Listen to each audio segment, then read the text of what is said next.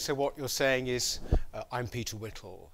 Now, I've been saying this a lot over, over the past few weeks, but I'm afraid I'm going to say it again. Please do subscribe to us, won't you? We're on 110,000 subscribers now and 12 million views, and that's brilliant. But we need you to subscribe. It's very simple. Just go to the subscribe button, and then next door to it, there is one saying notifications. That means that you get programs as and when they come up. So please do that, won't you? Now, my guest this week is someone who actually has a real important place in the hearts of us here at the New Culture Forum for a very, very good reason. Rod Liddle, who's a columnist for the Sunday Times and Spectator and The Sun, uh, was the first of our interviewees when we started two years ago to get a huge audience. It was something like a third of a million people watched the interview with him, and it effectively sort of basically started us off. So I'm very grateful he's back here today. Thank you, Rod. That's quite a build up, but thank you very much for that. it's a pleasure. I had no idea I would have asked for money. Uh, no, no.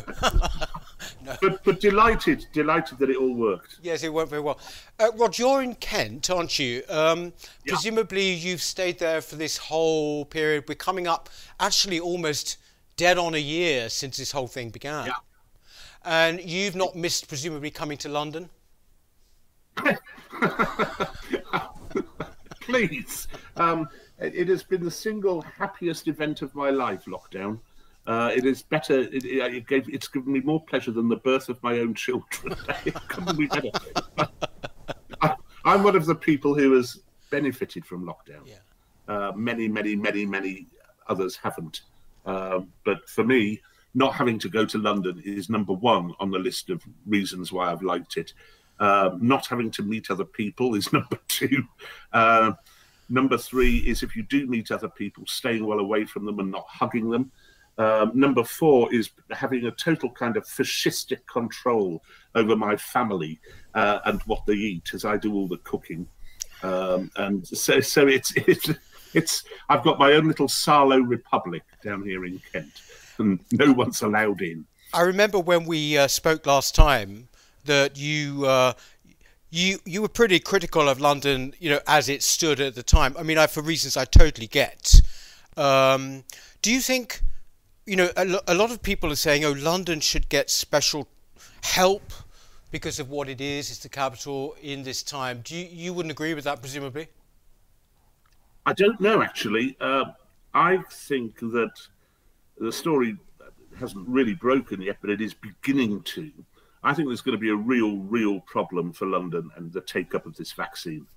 Um, and I think we're going to see a situation in in three or four months' time uh, where London will be a bit like Tuscaloosa um, in the deep south, uh, in that there will be white people happily eating out in restaurants uh, with their vaccine cards uh, and an awful lot of underprivileged, underpaid, uh, put upon uh, ethnic minority people not allowed to do anything.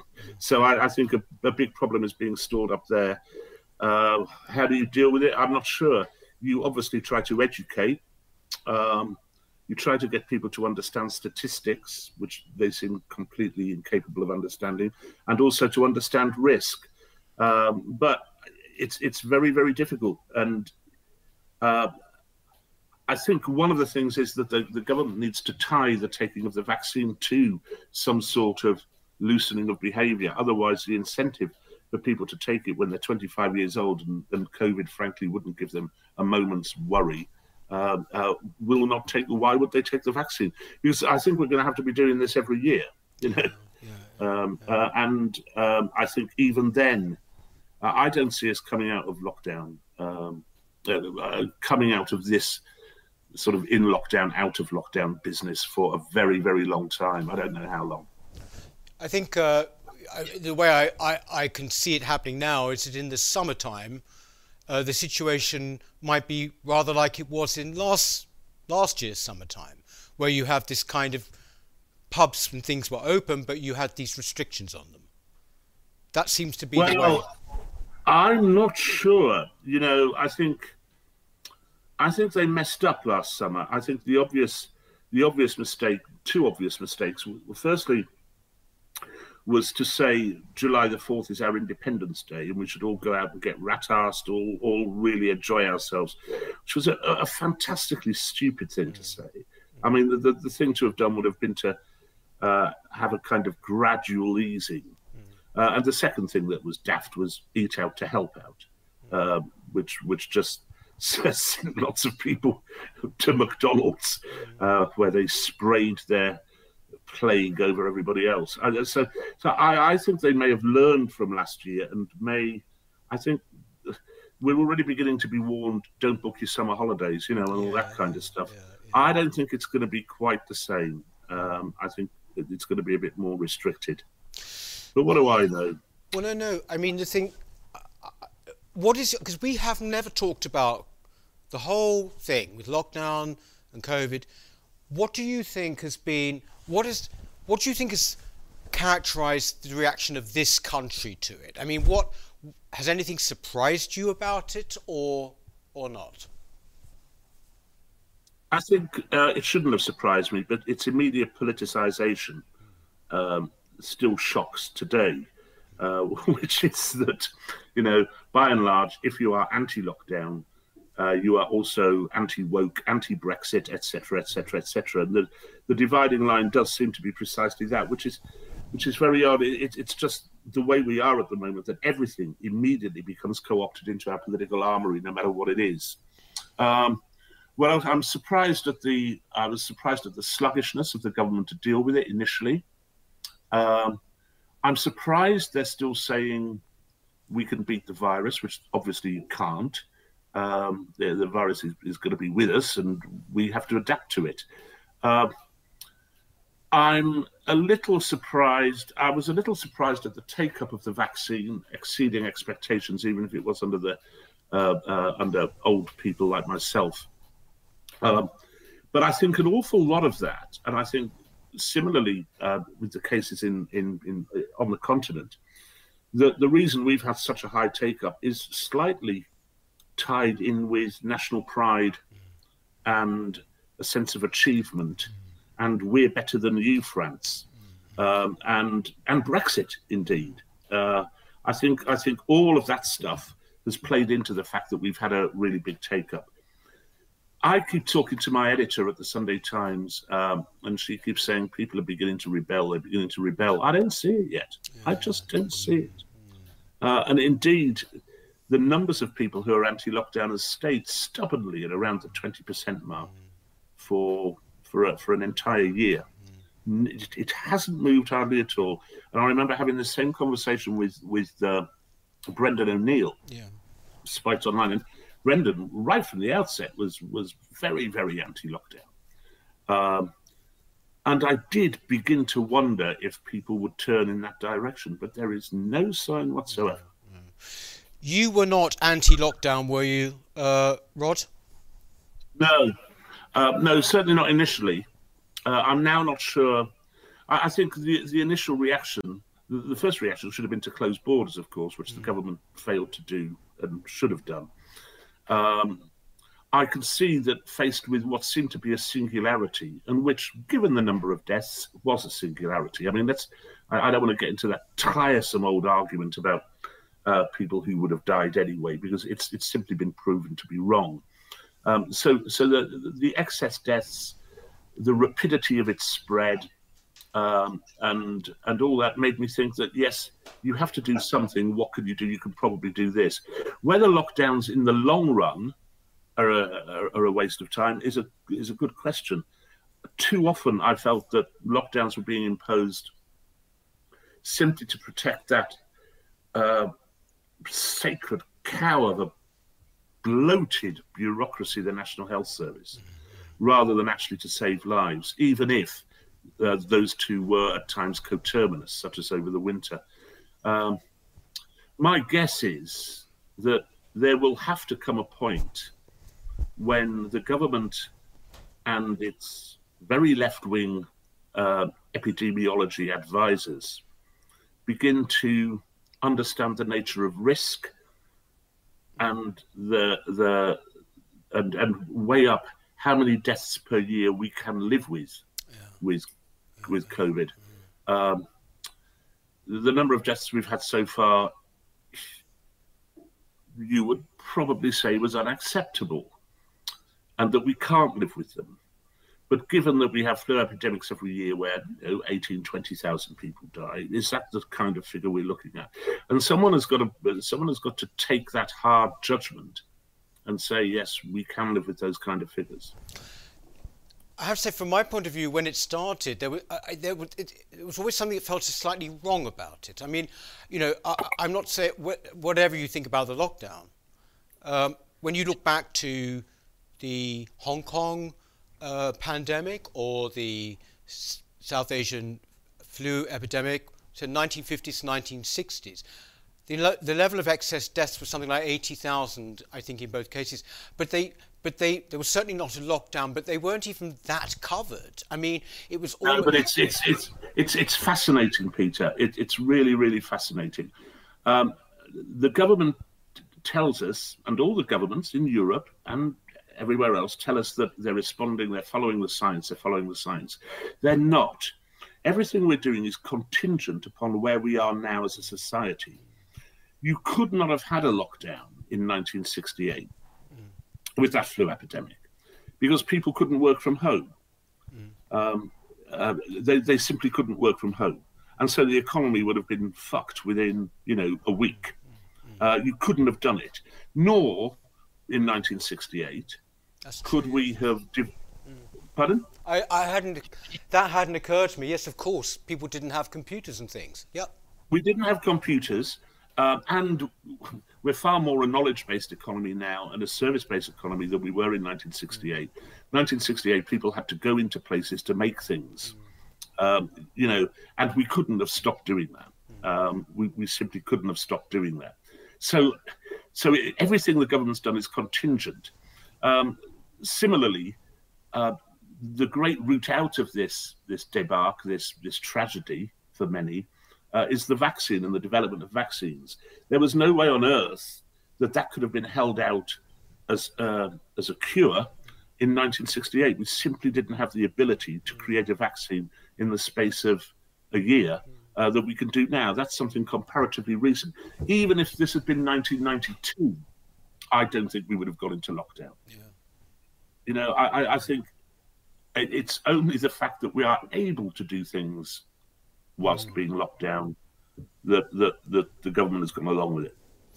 Do you just, uh, before we leave this, do, do you, I had a sort of feeling, oh, but the British, they're a bit truculent, you know, they're a bit, they can be a bit sort of uh, angry about their rights, you know, you're not going to push me around, I'm a freeborn Englishman, etc. Do, have you not been surprised by the level of compliance about all of this? Uh, no, not. No, I think your your view of the British people is a very noble one, and last had any sway in about 1952, the late summer of 1952. Um, and I think people these days have been inculcated into a state whereby they have their rights, um, and they have their right their their most important right at the moment at the moment uh, is never to die from anything. Um, so they will not they will not die from anything ever. It's, the, mm. if you if you listen to the leader of a teaching union, mm. that is roughly their position. We must never be allowed to die. Uh, and so I, I, think over the last 30 years, the British people have become very, very different. There's still a there's still a a great redoubt, largely in the north of the country, where, where people are a little less lily livered. But no, the rest of us have become so accustomed to safety um, and convenience and comfort. Uh, and they, they, they don't like the idea of, of coughing themselves to death on a respirator. Some of the things that have happened during this period, though, is uh, uh it, it is quite interesting. Uh, they would be big even if there hadn't been COVID. I'm talking about the continuing culture wars. Before we go any further, Rod, do you do you actually agree with the term culture war? Um, I've never really thought about it, to be honest. It's just another one of those phrases which crops up. I suppose it is a culture war. Uh, it seems to me to be the dismantling of everything decent about Western civilization in the last 500 years. Uh, I would call it that if, if, I were to call it anything. I think it's uh, the age of uh, unillusion or deillusion, the deillusionment. Uh, it's uh, uh, it's incredible, um, and it continues. And I don't think I think everything's contingent. Everything's contingent. Um, just as the way we've approached COVID is contingent upon our lifestyle and our circumstances now, so the culture wars have progressed uh, contingent upon COVID. There is no question on God's earth that footballers would have been taking the knee if fans had been there to watch them yeah, yeah. from the beginning. Yeah. It would never have happened. Mm, mm. Um, or at least it may have happened for one week and then they'd soon have stopped it, you know? Um, and so I, I, think the greatest beneficiaries of COVID by a long, long way, uh, ironically, you might think, considering the death rates, uh, are Black Lives Matter. Uh, no, no question about that. This was an organisation which escaped scrutiny, which did what organisations do these days, these days, and which we've seen lately with the horrible killing of Sarah Everard, uh, is leap upon a single instance, a singularity, and uh, wage a crusade to destroy the fabric of society. Yeah. they want to destroy the fabric of society. There is no way on earth that BLM would have had the traction it had had if COVID hadn't been around. Yeah, yeah. Um, and, you know, the sight of coppers going down on bended knees and all that. None of that. None of that would have happened. So I think it's been an incredibly good year uh, for the forces of uh, inanity and stupidity. Yes. During that period, like uh, the BM, BLM uh, protests last year, there were also our institutions, you know, everything from the British Library to the National Trust to all of these people, uh, very quickly, um, essentially crumbling, or you might say not crumbling. That if they, it's almost like they took this opportunity. on it. Sorry, it's opportunity. Yeah, yeah, yeah. No, no, it's opportunity. It's it, it's not crumbling. They are. They and, and, of course we see it with our TV adverts. Yeah. Uh, it, it is it is a, it is across the woke corporate sphere uh, that wokeness now has a hold, um, and predicated upon the wishes of a tiny minority of this population. Um, uh, and that that has been for me the most depressing thing of the last year, which has been the speed with which the Premier League, for example, jumps on the back of Black Lives Matter. This is an organisation, BLM, which wishes to destroy capitalism which is an institution I've always thought the Premier League rather liked. Um, you know, but no, they on it. They were on it. The BBC was on it. Everyone wearing their BLM badges. You know, uh, an organisation which wishes to destroy the nuclear family. An organisation who one of its leaders in this country said they didn't want equality. They wanted white people to be their slaves. Mm. you know, uh, and there was no scrutiny of it. They immediately jumped onto it. People like Yorkshire tea. Mm. I will never drink Yorkshire tea again.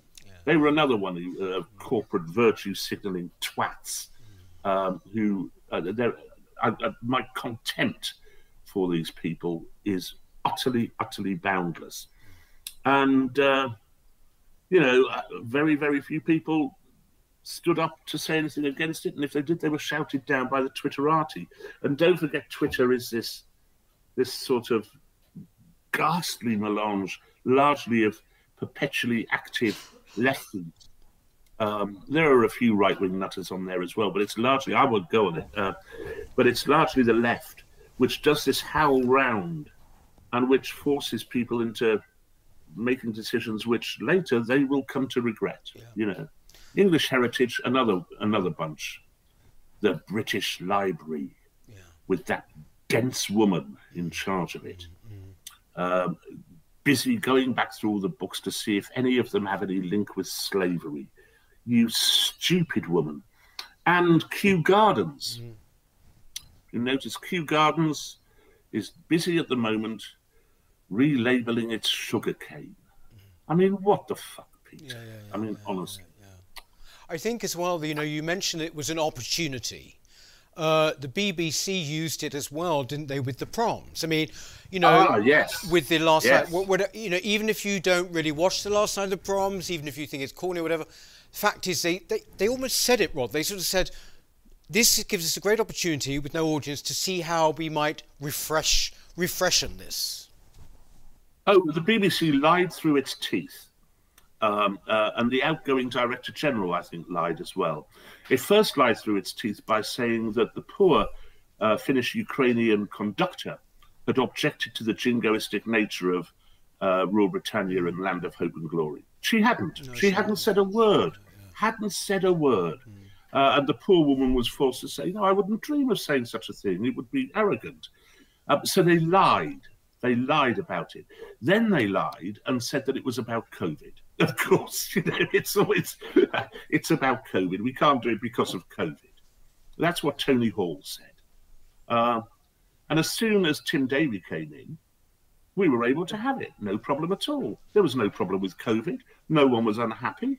And if you'd seen the look on, I've forgotten the name of the lady, that if you'd seen the, the look on the face of that Finnish Ukrainian conductor um, at the end of the last night of the proms, the sheer joy mm. and happiness mm. that she took mm. in that. Mm. Uh, it was all worth it for that. But no, the BBC behaved absolutely despicably. Mind you, that being said, have you ever read the words to Rule Britannia? Yes, they I have. truly are. They truly are fucking stupid. I mean, even even even by the normal standards of jingoistic songs, Rule Britannia has a kind of surreal madness about it. But it's so not the point, though, is it, Rod? It's... it's... not the point. Of course, it's not the point. I will go to my grave defending our right to sing an imbecilic hymn. but the thing is, uh, you know, obviously you worked at the BBC, you were editor of the Today programme. Uh, do you think that, you know, even though we've got Tim Davie, I, I noticed we've discussed it here on the channel, you know, they've put a new diversity and inclusion uh, policy in place. Uh, it seems to be business as usual. Do, do you think the BBC ever can actually seriously reform and change? I don't know. I think we should give Tim Davie a bit of time. Mm. Um, his first act was the was the proms, restoring the hmm. proms. Um, there were already a whole bunch of diversity targets and stuff kicking around. Uh, he didn't introduce that. What he did do was introduce the idea that perhaps some working class people could be allowed to work for the BBC at some point in time. Um, he's axed the Daily Mash. Yes, that's good. you know, so so so he he is he is really. Can it change? Yes, of course it can change. I mean, I shouldn't have been so wary, but back in 1978, say, um, the BBC, like the Church of England, and actually like teachers in schools, were conservative. Yeah, yeah, yeah, they were pro conservative. I remember being infuriated at Radio 1 DJs like Pete Murray, who were ardent supporters of Margaret mm, Thatcher, mm. Kenny Everett, another supporter of Margaret Thatcher. All the popular light entertainers of the day were Thatcherite. Mm. Tarby, Morecambe and Wise, the two Ronnies, mm. all of that stuff you know, the BBC and and the, those other institutions were all small c and to a greater degree large c conservative. And it's changed. There is no reason, therefore, why it shouldn't be able to change back. Right. Perhaps we will need to shoot some people, but um, once we've done that, I think we can move on. um, Roger, you said at the beginning there, when we were talking, that the way in which issues now are being uh, politicized one incident, or a, a, an incident is being politicized, appalling though that incident might be. Um, you know, you mentioned the, you know, the recent uh, terrible kidnap and death of that young woman. Um, there has been a sort of sense in which uh, some people are kind of looking at this to kind of make a wider point. You know, men should be curfewed and this kind of thing. Uh, do you feel that that kind of what I'd call slightly sort of unhinged response to things like this. I mean, that seems to be relatively new. We seem to be in a state of perpetual protest. Yes, yes, it's it, it, you're absolutely right. I think it's not merely unhinged. I think it's it's it's incredibly selfish, and it's part of the it's part of the me me me generation. Mm. You know, th- this poor girl suffered an appalling murder, and she's forgotten. and she's forgotten. And the bright side of her being forgotten is that 55 female Fleet Street correspondent, uh, women columnists, can write about how they were chatted up in a pub by a bloke 10 years ago. Mm. It, it, it's become absurd. Mm, um, you know, even without the uh, uh, the involvement of that old ratbag Jenny Jones, um, Baroness Moonshine or whatever she's called, uh, telling us that men have to be. I can't remember her name. Moulsecoomb, Moulsecoomb, that's it. Um, telling us that men. She, she really hates men. Uh, she was. Uh, she was also in the House of Lords recently trying to stop men who had been accused of any form of domestic abuse from having any parental rights. Not proven guilty, but actually yes. just alleged. Yeah. Um, so yeah, uh, and the internet, of course, has facilitated all this, especially Twitter. Its instantaneousness, um, and and the fact that you know, if you remember when we had this thing about petitions with the government, that you know, once you got to hundred thousand names on a petition, um, then the government had to take it seriously. And, and it is so massively, massively outdated. I could get hundred thousand signatures on a petition which said that you're actually a goblin, uh, and I could hand it in to the to the government, and they would have to take it. To, I mean, we've got it all out of kilter. Mm. You know, um, the, government would be well advised to ignore Twitter uh, entirely. But with, uh, with, whether it's Twitter or uh, where, wherever else it's coming from, during this period, a lot of people have taken the opportunity to say that misogyny should become a hate crime. This has become kind of mixed up in this particular terrible yeah. murder. Um, you wrote recently, I thought beautifully, about the Scottish hate crime bill. Actually, it's law now. It's gone through, albeit slightly watered down. But what is well, your it's reaction? not that much watered down. Sorry? It's not. It's not that. It's not that no, no, much watered down. No, no. Um, don't forget, women were excluded from it. Yes. so, but not trans women. Well, not men. No. No, no. no, no. If I put a wig on, it would be absolutely fine. I could, you know, I would be protected from everything. Mm. Um, I, I mean, it's it's it's an absurdity, but everything. The, the, the reason liberals oppose, well, by liberals, I mean in the American sense, I mean you know who I'm talking yeah, about. Yeah. You know, um, the reason they oppose freedom of speech isn't because they fear people will be hurt it's because their arguments are built on nothing. Yeah, yeah. yeah. They are often, often they are often paradoxical. Um, they're they're like a mohair jumper knitted by an idiot. Mm. That if you pull on one thread, the whole thing comes apart. Mm. And so, you know, um, uh, uh, gay people will be insistent that there is a gay gene so far as we know, there isn't a gay gene, but anyway, that, that their gayness is hardwired. And yet, being a woman isn't hardwired. I mean, it, it is an absurdity, and a patent absurdity, and we all know it's an absurdity. And women are getting closer and closer to their position. I mean, it, it is it is remarkable. Um, our court system at the moment accepts that accepts entirely that sex is something which men do to women. Mm. In other words, men are after it and women are the gatekeepers. You know, uh, uh, and so our rape laws and our sexual assault laws are all based around that. The argument from feminists is that women and men want sex equally and, and have the same appetites and so on. It's patently not true. You know, men and women are different. We are very different. We're complementary. And it may be that we get to a stage where we begin to understand that.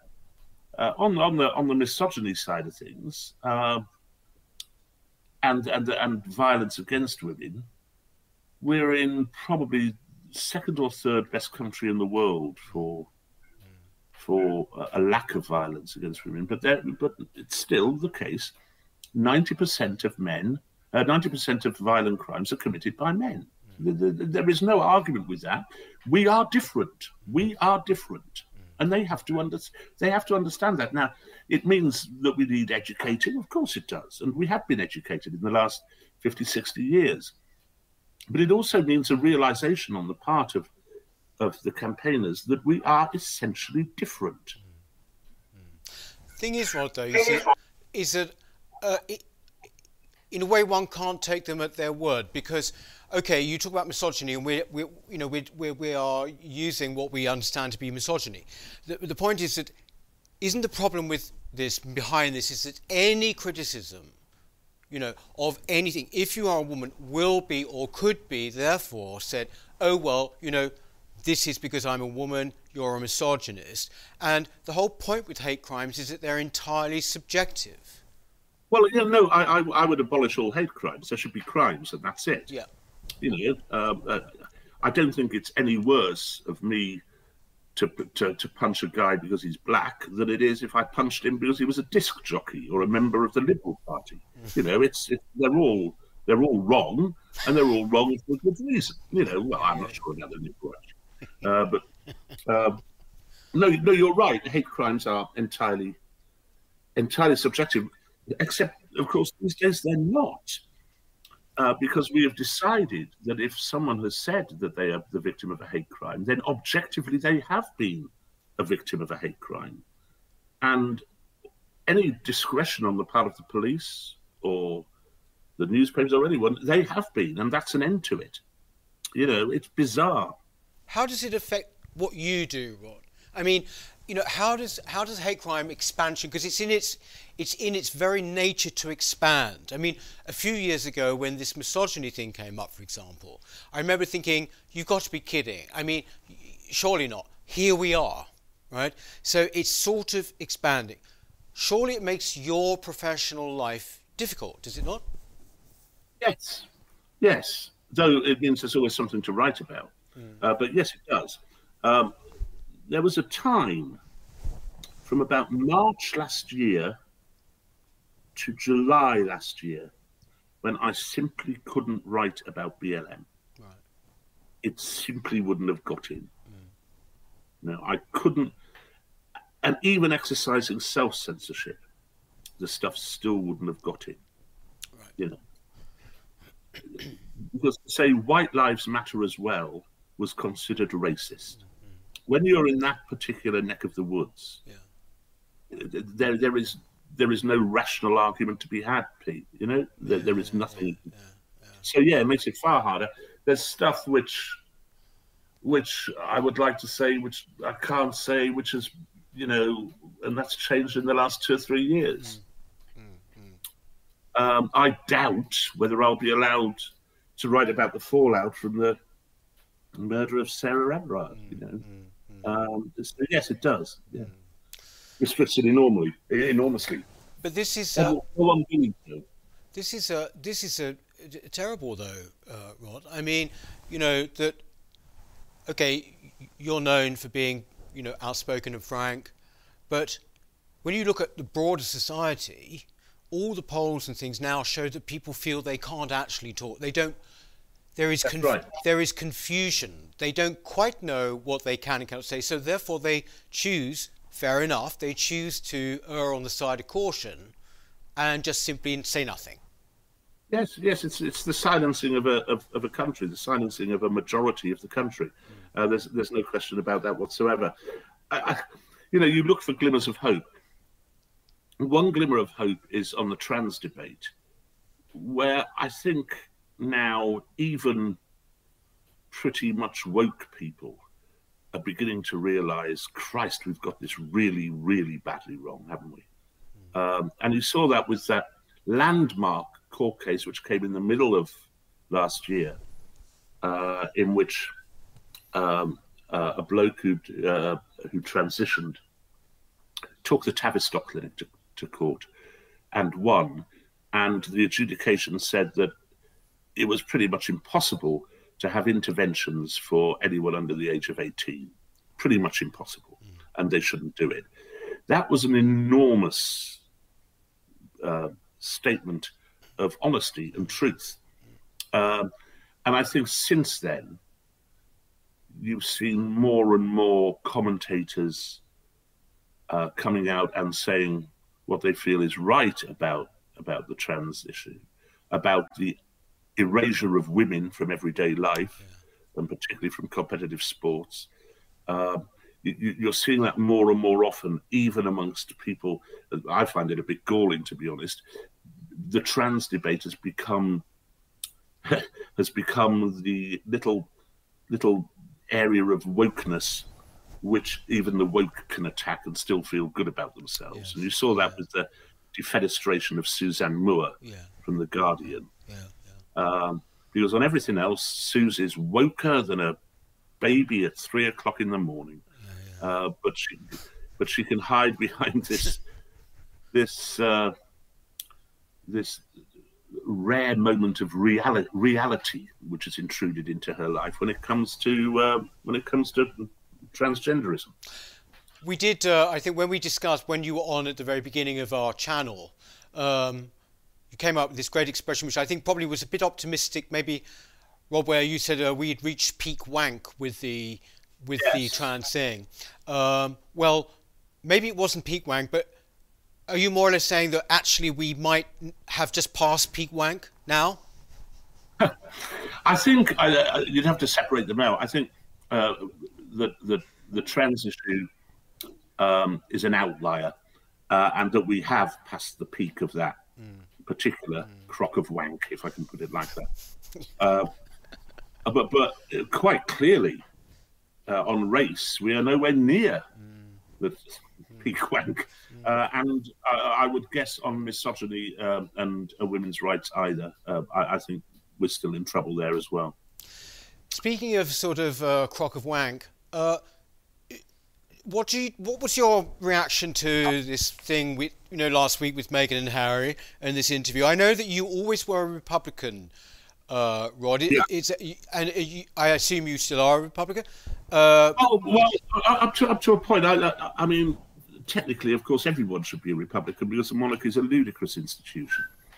But nonetheless, you know, I, I can remember considering back in about this would have been about 2008 or nine, wondering about uh, the monarchy and thinking, who do you want as your titular head of state? Do you want the Queen, who's done a remarkable job for 60 odd years, uh, and Prince Philip, ditto? Or do you want Baldrick from Blackadder, who would be voted in?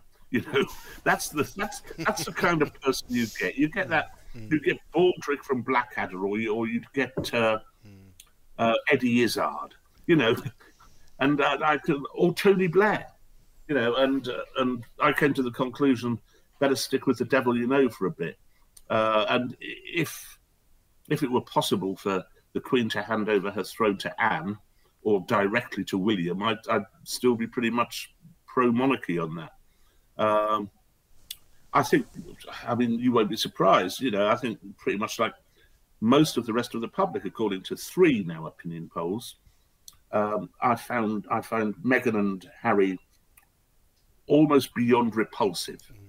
Uh, it is the the whining, self entitlement, narcissism, and me, me, me stuff yeah. uh, of wokeness. Mm. You know, mm. that's what wokeness mm. has with it. But the, the, the, the whole thing, I think, stems.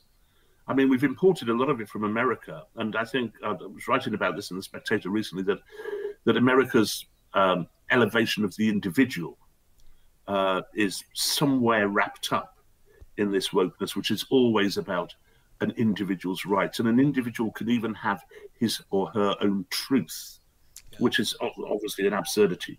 Um, and and so you know, Harry and Meghan, I would hope, would be shepherded into oblivion by the fact that they no longer have any royal duties. But you know, that's up to the Americans. It's funny. It's one of those occasions. Uh, I watched it. It's one of those occasions where my feelings of revulsion about it have kind of grown. I mean, you know, I haven't become more considered. I've actually been thinking, wait a minute. You sit there and what the damage you have done and mm. you know and also to talk about mental health in the way that you have what about the mental health of your grandmother you know mental mental health is another one of those issues. Yes. Which is which I cannot write about. Mm. You know, I cannot write about it.